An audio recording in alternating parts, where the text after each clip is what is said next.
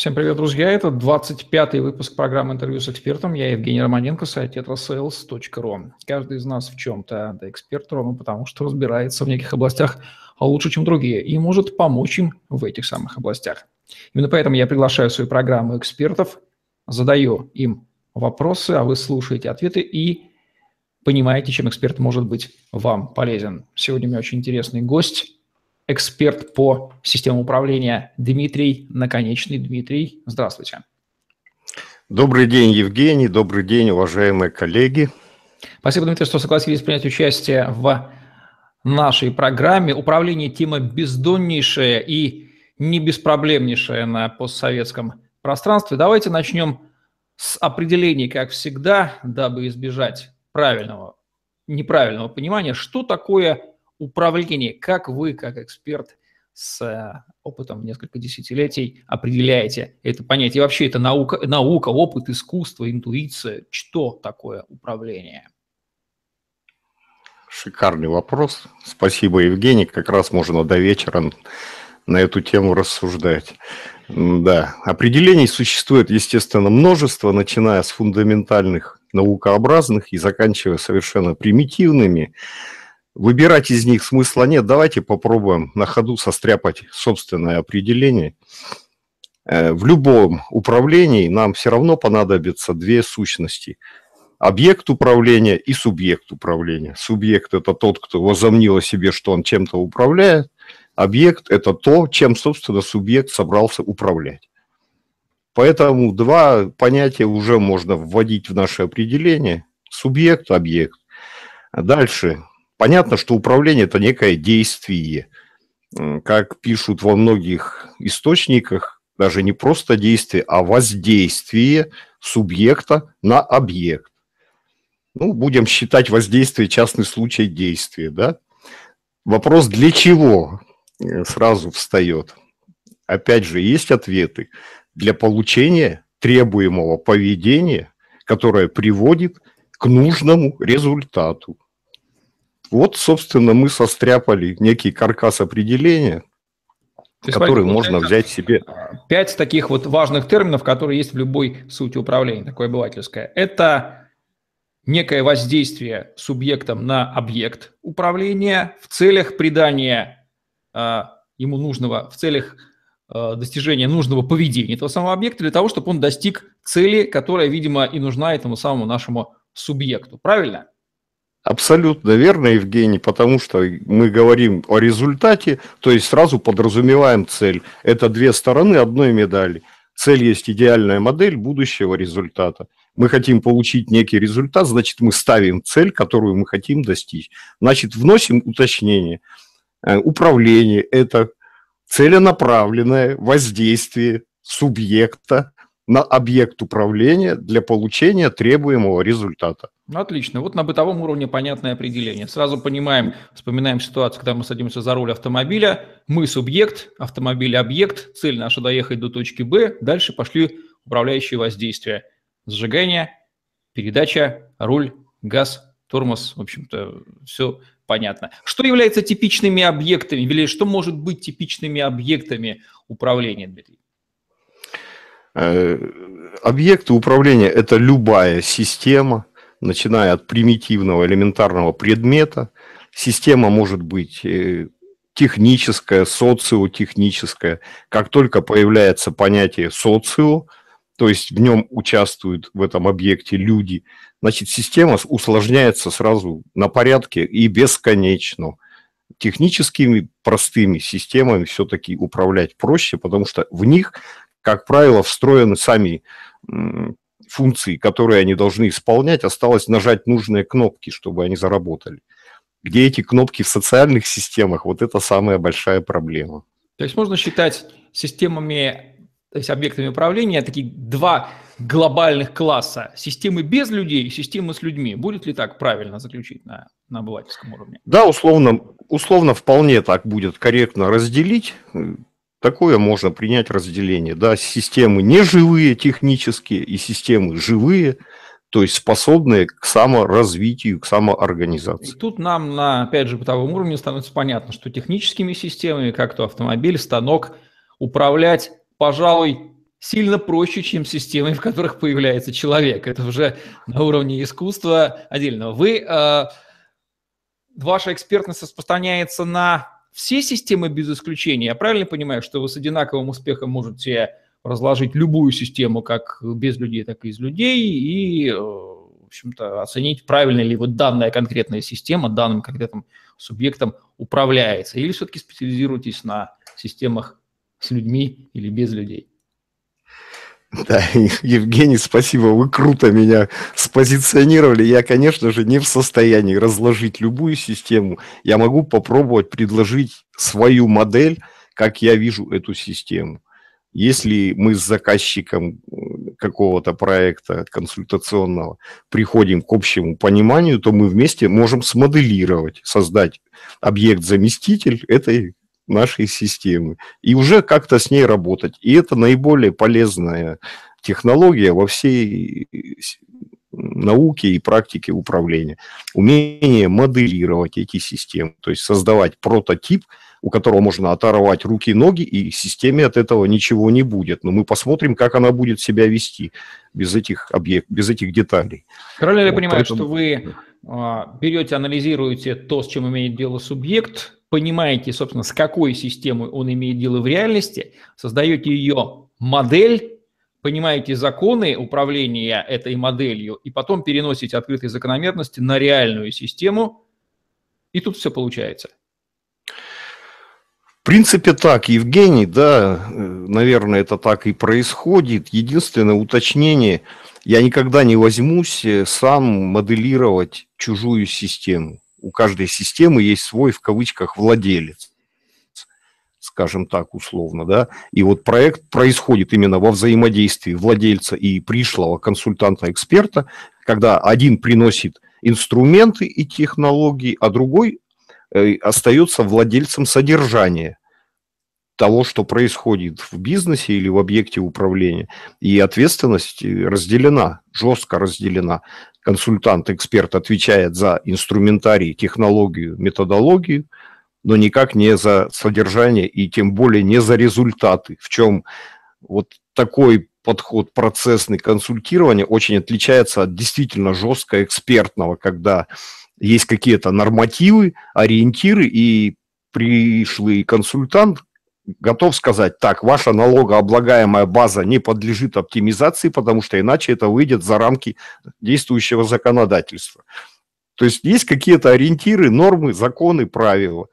В управлении в целом организацией, как правило, таких нет жестких критериев, каких-то границ, поэтому содержание остается ответственностью заказчика. Сейчас мы еще дойдем до роли ну, консультанта при управлении. Да, я, наверное, забежал немножко вперед. Э, на данном этапе, на данном этапе, э, вот как бы нам понять, чем отличается понятие менеджмент, модное понятие, да, от понятия управления. Есть ли между ними разница? И нет ли какой-нибудь mm-hmm. технологической путаницы, которая затрудняет работу управляющего. Может быть, с точки зрения русского языка правильно все-таки оперировать термином управление, управляющий, а не менеджер. Угу. Понимаю вопрос, Евгений. Да, есть такие издержки, во-первых, перевода. Всегда есть они, и я их часто касаюсь в своих заметках, статьях, когда не совсем корректно переносится смысловая нагрузка англоязычного термина на русскую почву, на великий и могучий. А, в данном случае буквально можно поставить знак равенства между менеджментом как английским или латиноязычным понятием, так и русским словом управление. А вот дальше надо смотреть, в чем отличие, потому что, опять же, в силу моды многие любят называть Э, своих сотрудников мен менеджерами по чему-нибудь. Я в одной организации видел бейджик у уборщицы менеджер по клинингу. Она тоже чем-то управляет, своей тележкой, на которой щетки, ведра, и, в общем-то, вполне закономерно, да, но согласитесь, неприменимо для нашей среды понятие менеджер по клинингу, у нас все равно это будет тех, техработник в лучшем случае, технический работник, сотрудник. Поэтому в голову переносить, наверное, не надо. Надо, опять же, устанавливать какие-то понятийные договоренности, рамки, границы, требования. Я бы больше-то разделил русские слова все-таки. Управление, лидерство и администрирование. Три совершенно для меня разных вещи, которые очень часто смешивают в кучу. Так вот, в данном случае управление – это все-таки некий технологический процесс, имеющий под собой как и наукообразную базу, так и какие-то прикладные механизмы, инструменты, методы переноса этой теории на реальную практику. То есть, Администрирование наукой, это больше... Наукой управление все-таки является, да? Это не просто некий опыт практики, а, а полученные Безусловно, безусловно является управление нау научной составляющей, в нем есть некая база научная, достаточно обоснованная, и, в общем-то, для нас ведь это не новость, это мы сейчас все э, западное принимаем как модное, а на самом деле в Советском Союзе в хороших политехнических, не знаю, как в гуманитарных вузах, был обязательный предмет на три семестра научное управление производством никто его не отменял, и нам давали какие-то теоретические основы управления, которые потом уже мы перекладывали в своей поствыпускной деятельности на практику. Кстати, о научном подходе. Не является ли в свое время гонение науки кибернетика, которая имеет дело с управлением системами, причиной того провала может быть на методологическом, практическом или каком-то там ином уровне у нашего специалиста советского в э, управленческих практиках. Вот такая гипотеза мне пришла в голову. Что можете по этому поводу сказать? Интересная гипотеза, она имеет под собой почву. Ну вот здесь я бы опять вернулся немножко в начало нашего разговора. Кибернетика подразумевает управление все-таки неживыми системами, не способными пока, если в Гербертов Уэллсов не залазить, пока они не способны к какой-то самоорганизации, саморазвитию, а информационная система в нее встроено, зашито, запрограммировано. Поэтому пока я считаю кибернетический придаток все-таки инструментальным пособием для управления, но никак не определяющим. Хотя, да, то, что происходит с человечеством, которое становится придатком собственных гаджетов, не знаю, что дальше, как нам ждать, каких революций, бунтов машин, восстаний и так далее. Посмотрим. У вас есть фраза, слоган, который вы взяли как слоган «Система определяет наблюдатель». Я понимаю, что она выбрана абсолютно не случайно. Сразу привет системной инженерии, инженерии Анатолию Левинчуку, сотоварищи. А не является ли сложность в определении, а какой, собственно, системой мы управляем, что есть эта система? А не является ли сложность определения этого понятия в конкретном случае – главной проблемой, из-за которого блокируется правильное управление этой системой, либо делается невозможным, либо через пень-колоду осуществляется. То есть не может человек понять, а чем же он в итоге управляет. И вы помогаете ему определить эту самую систему. Совершенно верно, Евгений. Именно этим я и пытаюсь заниматься, так я себя и позиционирую, никак не экспертное э, консультирование с точки зрения «делай, как я сказал», а именно помощь, содействие в моделировании, в определении, что же такое твоя система, из чего она состоит, как она взаимодействует внутри себя. И как бы ты хотел, чтобы она давала другие результаты, значит, Возможно, надо изменить взаимодействие. Вот это как раз через модель. И получается, спорить с информационщиками, с кибернетиками я не буду. Просто для меня тут жесткое разделение. Кибернетика пока э, наука о жестких системах. А в чем сложность, собственно, определения системы управления? Вот директор сидит 30 лет в кресле, управляет предприятием, 4000 человек. Он знает чуть не каждую собаку, на которую распространяет свое воздействие. Вы хотите сказать, что он тоже не до конца осознает а какой именно системой он управляет. И у него могут появиться интересные инсайты и открытия после диалога с вами. Ну, скорее всего, открытия и инсайты возможны. А, он понимает, чем он управляет. Мы вернемся в предыдущий вопрос. Он определяет эту систему. Голове у него какая-то модель есть. Кроме того, часть этой модели каким-то образом обязательно формализована. Трудности возникают в чем? А, нас приучали еще в советский период, что оргструктура – это ключевая модель системы управления. Многие э, старой школы руководители до сих пор носятся с этими оргструктурами как с какой-то э, большой сургучной печатью, которую нельзя трогать и надо жестко охранять. Вот. Поэтому там тяжело идет внедрение таких вещей, как процессный подход. Очень тяжело внедряется управление проектами, как, опять же, какая-то научно-практическая область знаний. Там больше все происходит на таком интуитивном уровне и на основе прежнего референтного опыта, собственного, как правило. А часто этот референтный опыт складывался в какие-то даже социальные модели, когда вот есть понятие оргструктура, и это незыблемо. Я просто почему сейчас вспомнил об этом, на Фейсбуке уже месяца три мельтешит веселый анонс – если вы хотите, а руководитель должен заниматься стратегией, а, поэтому идите все на тренинг четырехдневный, как вам управлять своей оргструктурой, к примеру. Словосочетание «модель», модель системы, которую вы, собственно, помогаете построить, что под ней понимаете? Вот оргструктура мы услышали, да, так, в голове сразу при э, этом слове вырисовывается, ага, сверху там главный, потом идут заместители, потом так. Вроде бы понятно, кто кому подчиняется. Что еще под этим словосочетанием понимается? Вот на физическом Модель уровне. Вот это описание текстовое там или на уровне кубиков, шариков можно построить или программ какая-то. Да, есть программные решения, есть какие-то ручные в виде кубиков, шариков. Все это можно и текстом описать в виде таблицы, и просто текстового формата. Можно диаграммами все это состроить. Вопрос в том, из чего это будет модель состоять. Вот это ключевое. Вот да, оргструктура, состоять, да. оргструктура один из элементов этой модели.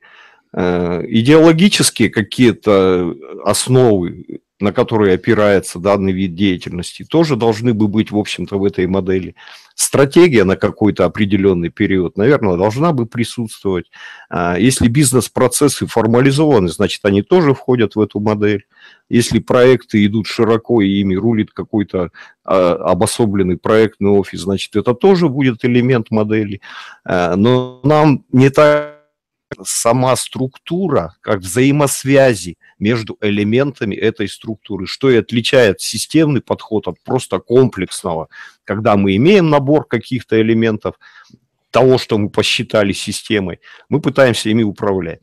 Здесь нам в этой модели больше интересны взаимосвязи. Хорошо, а если мы в процессах изменим вот такой вот аспект, как это отразится на проектной деятельности, как может трансформироваться оргструктура, как это аукнется на уровне стратегии, может быть, надо пересмотреть цели и так далее. Ну, вот как-то так. Чем чреваты ошибки в нечетком понимании системы объекта управления и к каким результатам вот эти ошибки могут привести. Там, в, худшем, в лучшем случае управляющие воздействия не достигают цели, в худшем случае они достигают совершенно противоположных да, состояний системы, система вообще разрушается. Угу. Ну, в пределе, наверное, это остановка бизнеса, смерть деятельности, как самый крайний такой частный случай. А когда до этого не доходит, в общем-то, очень сложно категорически заявлять, что вот эта вот деятельность успешна, а это не успешно. Опять же, это определяет сам только лишь владелец системы, который ее затеял, он сам ставит себе цели, и уже его удовлетворенность или неудовлетворенность своими результатами будет определять, хорошо работает система или плохо потому что много бизнесов совершенно не привлекают консультантов, ничего они особо не моделируют как таковое. Какие-то, конечно, модели все равно у них по-своему формализованы. И они живут себе, и слава богу, и успешно живут. Поэтому вот особенность России и российской бизнес-среды, наверное, еще и в этом, что не очень-то востребован научный подход, какой-то методологический подход к управлению, потому что и так вроде бы живы, и слава богу. Но сразу встает вопрос, ребята, ну вы живы на x чего-то, а могли бы жить на x плюс плюс плюс чего-то. То есть получать совершенно другие результаты. И тут опять же ответственность собственника, владельца этой системы. Хочет он больших результатов, не хочет, потому что вы прекрасно, Евгений, понимаете, большие результаты повлекут и большие затраты, не только финансовые, но и энергетические и прочее, и прочее. Происходит расплата за результат. Да, как говорит Константин Харский, эксперт по ценностному управлению, а к России Бог милостив, и те организации, которые давным-давно должны были умереть, почему-то живы, здоровы, даже иногда процветают. Непонятно, вопреки всяким законам и теориям. В общем-то, может быть, это особенность времени и места. Понятие качества управления появляется сразу. Вот как это понять? Оно очень сложное. Как его вообще определить? Через что его можно определить и нужно определить? Как понять, качественно ли управляется система или недостаточно качественно, и у нее есть резервы повышения? Хороший вопрос очень, Евгений. Качество управления. Я бы сказал так. Наверное, оно будет определяться полнотой и логической последовательностью тех функций управления, которые должны бы быть э, при любом управлении, при любом воздействии. То есть мы в определении, которое вначале было сформировано, должны бы еще довнести некоторые понятия. Э, управление есть цели направленный, последовательный и цикличный, но только по спирали, процесс воздействия субъекта управления на объект управления для получения нужного результата. Вводится понятие функции управления. Ну, это простейшая постановка целей. А для чего вообще все это? Цели переводятся на планы оперативные, тактические и прочие. Мы планируем. Дальше мы организуем и координируем деятельность, если наша система чуть сложнее, чем две кнопки в пылесосе. То есть управленец в идеале не должен бы сам ничего делать, его функция управлять. Вот он организует и координирует деятельность в соответствии с теми планами, которые он себе напланировал для достижения этих целей, которые он себе поставил. Ну, не себе, а системе в том числе.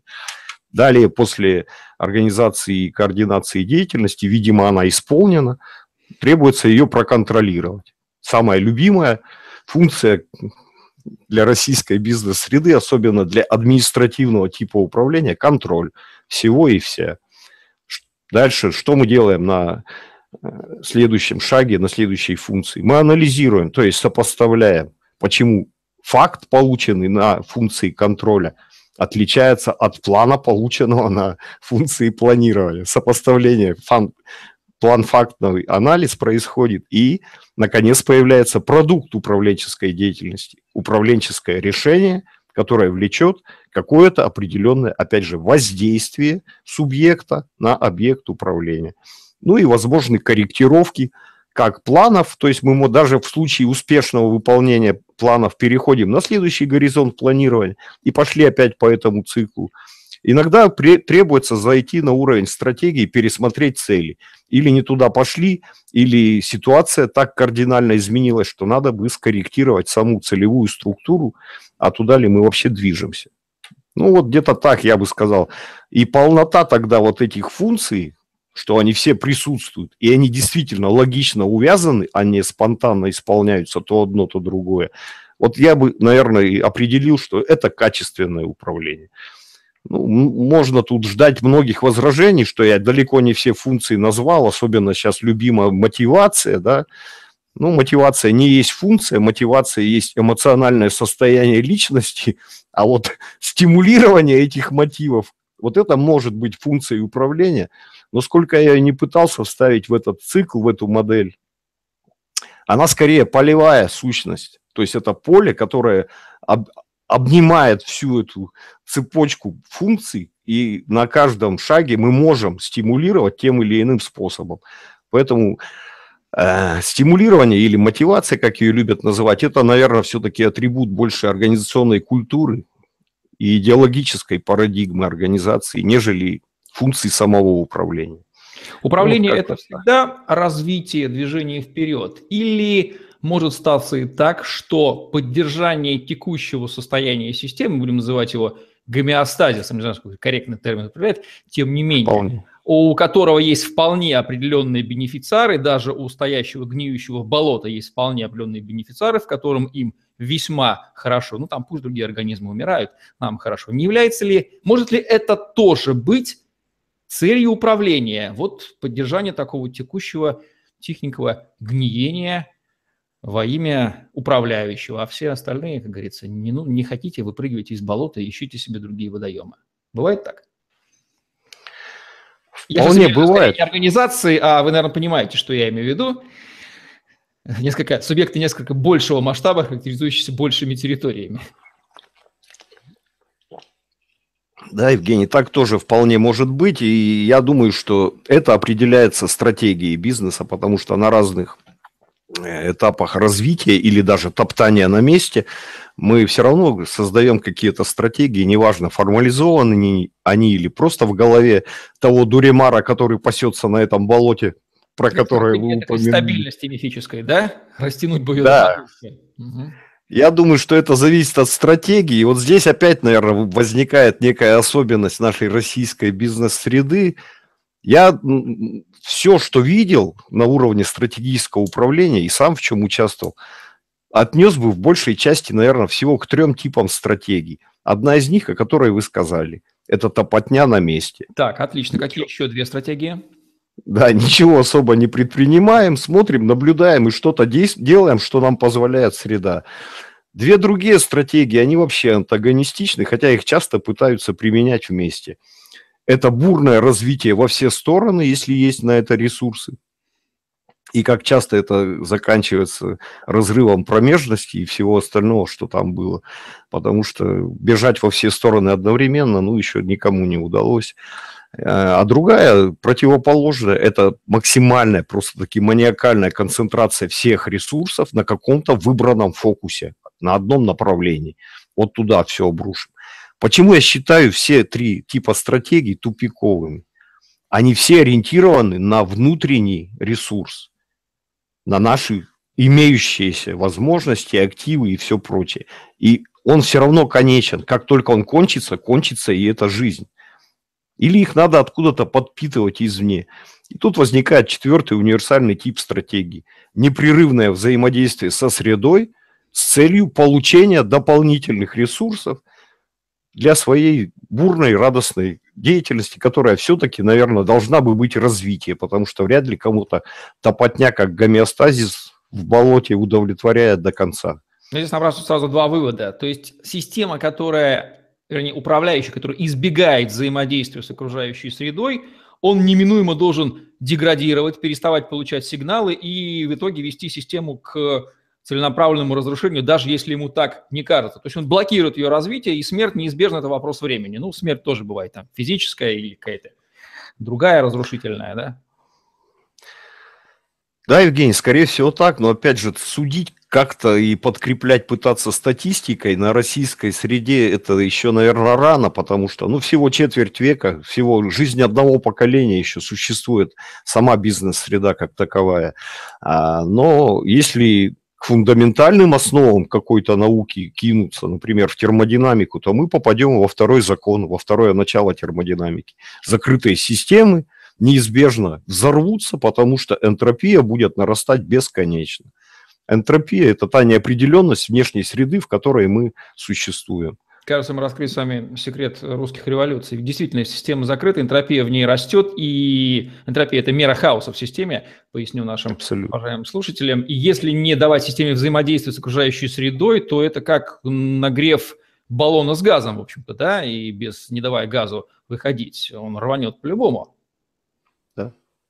Да, совершенно верно. Вот Поэтому вот. я всегда подхожу к организации как к открытой, сложной социально-технической системе. Но именно ключевое слово «открытой». То есть она и приспособлена для обмена с окружающей средой. А предметами обмена могут быть всего три ипостаси.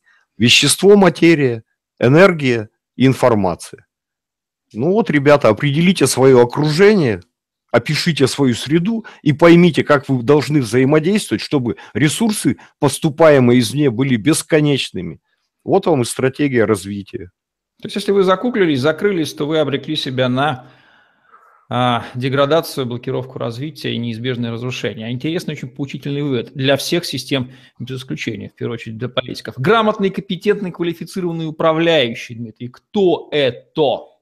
Это талант семи звезд – во лбу или человек, который может быть обучен кем-то и занять свое место, они вообще рождаются или ими становятся?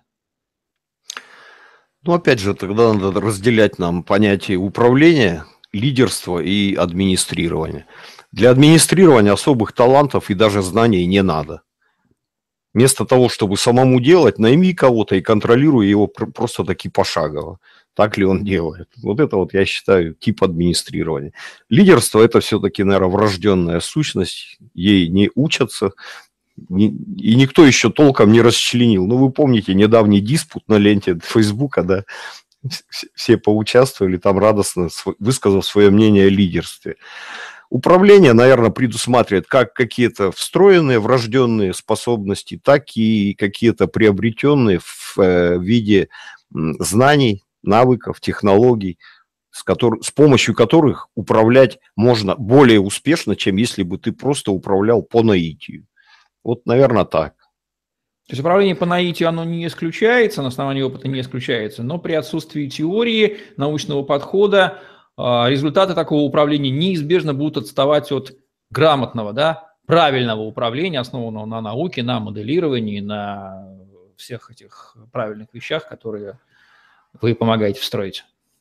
Да, полагаю, так это, Евгений если слово правильное мы возьмем в кавычки, потому что, опять же, никто не задал критериев этой правильности, я считаю, что совмещение как интуиции, так и технологий дает наилучший эффект, когда человек и слышит себя, и знает, и может управлять какими-то вытаскиваниями вещей из неосознанного, из подсознания, но при этом еще и владеет какими-то технологическими навыками, приемами, знаниями.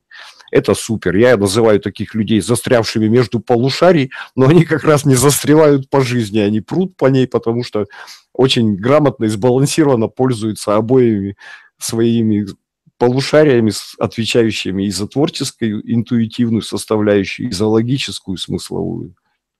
Вот есть некая система, которая как-то управлялась, каких-то результатов достигала, она скорее жива не мертва и даже, возможно, развивается, по крайней мере, так считает управляющий, и это, очевидно, страны. И решил управляющий начать грамотно управлять ей. С чего начинается грамотное управление системой? Ну, думаю, наверное, не с получения шапочки и мантии MBA, потому что последние годы практика показывает, что предмет дискредитирован очень сильно.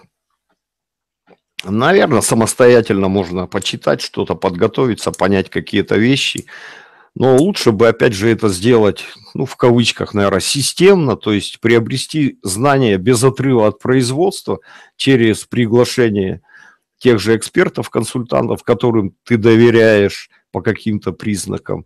И происходит э, такой обмен, даже, я бы сказал, трансфер методологий, технологий, знаний, когда в ходе проекта затрагиваются и базовые основы теоретические, какие-то методологические, мат-часть, скажем так, изучается, и передаются какие-то практические навыки, и вместе же совместно они нарабатывают на содержании уже конкретный материал данной организации. Вот это, наверное, наилучший способ не бегать за дипломами и шапочками, а через практику, при, привлекая специалистов по методологии, опять же, а не по самому э, предмету бизнеса, я думаю, что это наилучший путь.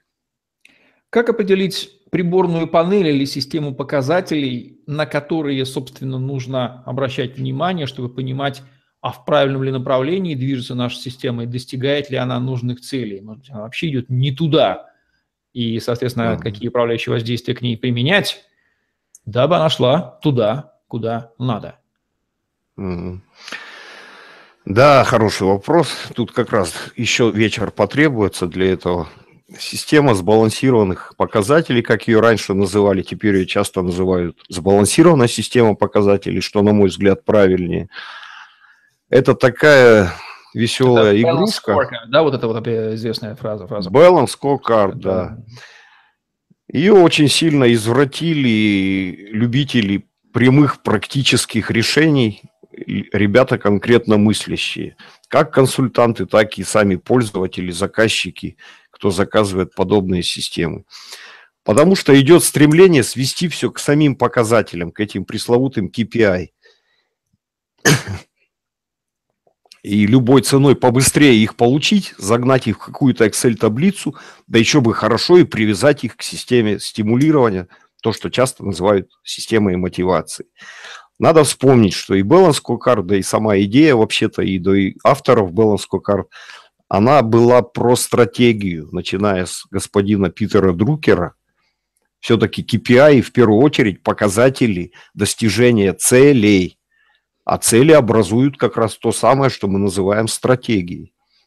Вот. И тогда, идя от стратегии, в том числе затрагивая идеологию, мы спускаемся от стратегических показателей к операционно-процессным и выстраиваем некую систему тотального контролинга, когда нам понятно, что и в действиях все верно, и мы еще и идем верным путем, потому что у нас есть ориентиры, те самые цели, и мы их по а, результатам контрольных отсечек в виде показателей отслеживаем, что мы идем верной дорогой, товарищи.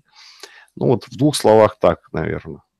Типичные ошибки, не... Э, типичные ошибки управления, допускаемые в России, какие вы за годы своего опыта можете перечислить, которые уже оскомину набили, но регулярно наблюдаете?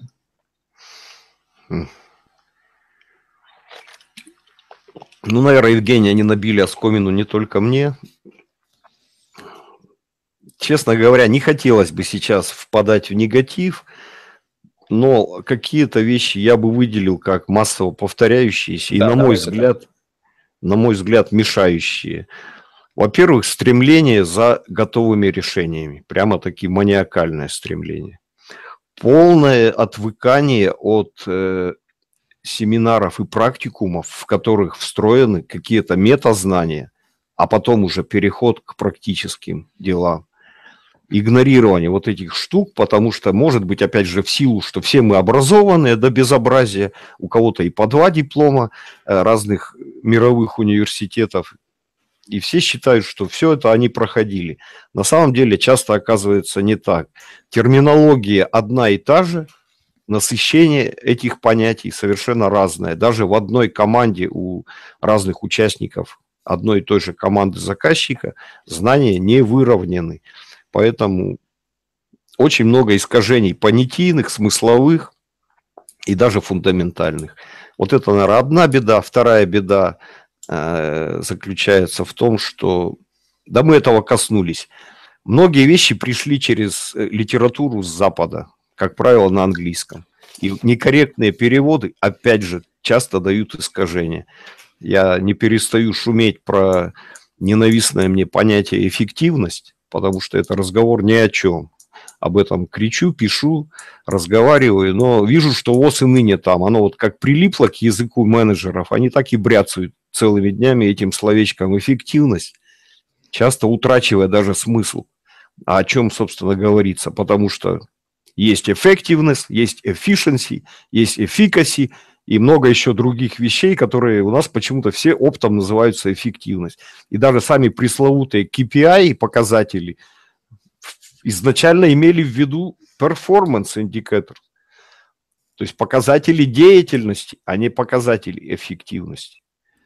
Вот. Поэтому часто вот еще такой термин, терминологический блуд, путаница э, в понятиях, не приведение к общему смысловому тезаурусу, тоже часто наводит вред на управление.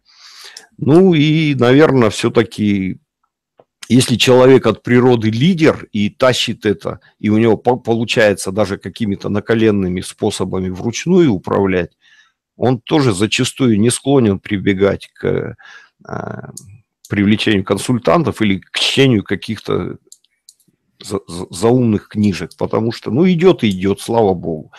Понимаете, тут ведь, наверное, вопрос идеологический, Евгений.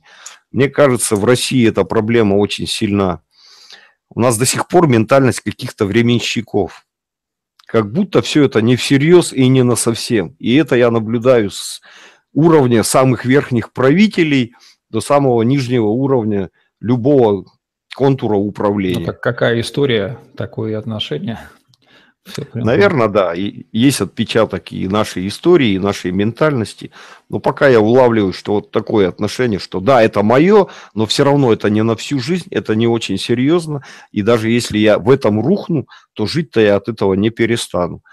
Э, нет того, что, может быть, даже в дореволюционной России было, когда обанкротившийся буржуа стрелялся, потому что это был еще и человеческий позор, а не только потеря финансового какого-то ресурса или материального. Я не призываю сейчас всех стреляться, но задуматься, потому что, опять же, Евгений, говоря о стратегии, вот я на днях буквально что-то выдавил из себя новый постулат, не совсем определение, но такой некий тезис, который по-новому может заставлять э, заказчиков взглянуть на собственную стратегию. Стратегия – это рассказ о планах ваших действий, в который определенным образом встроена идеология. Вот это-то часто вообще не любят до смерти, чтобы устраивать еще какой-то проект или стратегическую сессию по, по, по идеологическим основам той деятельности, которой вы занимаетесь. Ну, есть какая-то миссия, ее повесили на сайт, и виси она там. Ценности на календарик распечатали, на столике поставили сотрудникам. И никто этим годами не занимается. А это такая живая вещь, которую надо постоянно, регулярно актуализировать, оживлять и все время впрыскивать, впрыскивать, впрыскивать в сознание, потому что культурная э, среда, тот бульон, в котором мы варимся, он определяет все, и стратегию, и поведение. Часто почему-то у нас подход от поведения – и до идеологии мы не добираемся. Вот это я считаю ключевой ошибкой. Когда нужен консультант по управлению, каковы его возможности и ограничения для организации X? Ну, наверное, начну тут со второй части вопроса. Какие возможности его? Он, как правило, неплохо владеет теоретическим, методологическим базисом. Хорошо, если он имеет еще и прикладной практический опыт как сам, поработав где-то управляющим, так и через консультационную практику, помогая кому-то. Вот э, это его, наверное, сущность. Э, Все-таки, повторю, консультант, эксперт, носитель больше методологических и технологических знаний, но не содержательных. Если мы не говорим о юридическом консалтинге, налоговом, опять же, там, где есть какие-то нормативы, ориентиры, понятные для всех. Его ограничения, наверное, в этом же, как обратная сторона, опять же, медали или монеты. Не должен консультант лезть с э, жесткими советами в исправлении деятельности заказчика. Он может лишь показать, к чему ведут такие результаты, к чему они в дальнейшем могут вести, и порекомендовать что-то изменить. Но вот здесь точно никакой экспертности быть не может. Делай так, а не иначе. Вот это его ограничение консультанта в силе влияния. Ну и, наверное, временной статус, потому что консультант всегда временщик. Крайне редко в российской практике, если консультант-эксперт, успешно себя показавший на разработке какой-то системы управления в данной компании остается на сопровождении, и уж совсем редкость, если он еще и приглашается в качестве независимого директора в совет. Можно сказать, что консультант – это тот человек, который понимает законы жизнедеятельности и развития систем и может подсказать, какие практики применять на тех или иных уровнях, дабы система двигалась в нужном субъекту направления. Да, Евгений, это корректная формулировка, я бы согласился с ней полностью. Вот так вот. Вот мы определили компетенцию консультанта, и действительно есть эмпирик, руководитель, который интуитивно, где-то на уровне ощущений, на уровне опыта понимает, как управлять, но при этом призна... признается себе, наверное, да, в, в разговоре куларном, что он, может быть, не совсем понимает и понятие модели управы, модель системы для него будет чем-то удивительным и какие-то открытия для себя он, безусловно, сделает. То есть консультант – человек, который поможет взглянуть на объект управления новым, свежим взглядом и дополнить этот пазл, картину, да, для управляющего, понять, чем он имеет дело. Да, Евгений, отлично, вы прямо за меня успели договорить на ваш, ваш же последний вопрос. В первую очередь консультант – это всегда свежая голова, не вовлеченная в проблемы, в туннельное мышление, в туннельное видение – тех, кто уже в организации присутствует. Если, опять же, к Альберту нашему Эйнштейну адресоваться, консультант – это именно тот, кто не участвовал в создании проблем, поэтому может помочь ее решить. Так все-таки, когда он будет нужен? А, нужно ли дожидаться, когда начнутся симптомы, насморк начнется в организации, или вообще она сляжет с температурой 42, или можно, будучи здоровым, прибегнуть к консультанту, посмотреть с точки зрения профилактики, не делаем ли мы чего-то такого, что приведет к болезни и снижению иммунитета нашего бизнеса? Жестких рекомендаций нет, всегда решает заказчик, когда ему приспичит, на какой фазе болезни. А болезнь присутствует всегда даже в здоровом организме, потому что болезнь – это обратное состояние здоровья. Это такая балансовая мешанина, которая в организме всегда присутствует. Если систему рассматривать как организм, всегда проблемы и симптомы есть. Почувствует собственник, что пора. Под финал, Дмитрий, три рекомендации отечественным собственникам бизнесов, как им эффективнее управлять своими организациями, вне зависимости от того, сами ли они это делают, либо нанимают сторонних управляющих. Ну, первое, наверное, для меня-то главное, она попробуйте все-таки любым способом, с консультантами или без ли, но формализовать свою модель управления, как вы ее видите, опишите свою систему как можно детальнее. Попробуйте ее как-то структурировать. Обнаружьте те взаимосвязи, которые не очевидны на первый взгляд. Тем ведь, опять же, хорош эксперт, привлеченный со стороны. Простите. Он способен свежим взглядом увидеть то, что не очевидно для самих участников. Я это обозвал так. Ищите в темной комнате черных кошек, их там полно. Вот задача моделирования как раз обнаружить вот эти неочевидные связи, которые помогают создать новые, лучшие управленческие решения, которые приведут, опять же, к более высоким, к лучшим результатам. Это, наверное, первая рекомендация и главное. Моделируйте сами, поэтому ничего страшного в этом нет не обязательно даже привлечение консультанта. Не забывайте учиться и развиваться. Это, наверное, второй призыв, но, опять же, он не касается области все в бизнес-школу строим и срочно. Ни в коем случае. Литературы полно, можно самому вполне образоваться до какого-то очень высокого уровня, что, как я вижу, многие собственники и делают, именно таким путем идут. Я не вижу очередей из владельцев бизнесов за дипломом MBA это все-таки менеджерская профессия управления. Вот. Поэтому самообразовывайтесь, но здесь третья рекомендация. Настройте фильтры, определите свои смыслы, чтобы не читать все подряд, чтобы не создавать дополнительную кашу в голове. Создайте свои фильтры и настройте их, что именно вам нужно, что ложится в ваше понимание мироздания.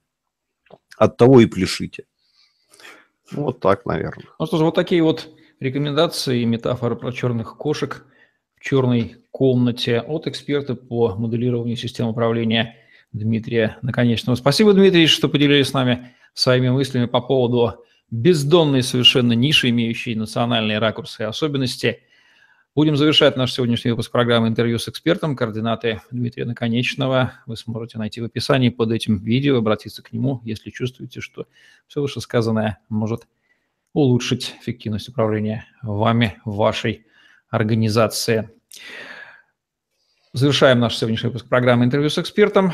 Дмитрий Наконечный, Евгений Романенко были с вами. Лайк, комментарий, Tetrasales.ru, YouTube, пост трубам в помощь, хэштег Tetrasales для поиска информации в интернете. Сегодня все. Всем отличного Ев... дня. Управляйте грамотно. Евгений, благодарю вас. Спасибо. Всем пока-пока.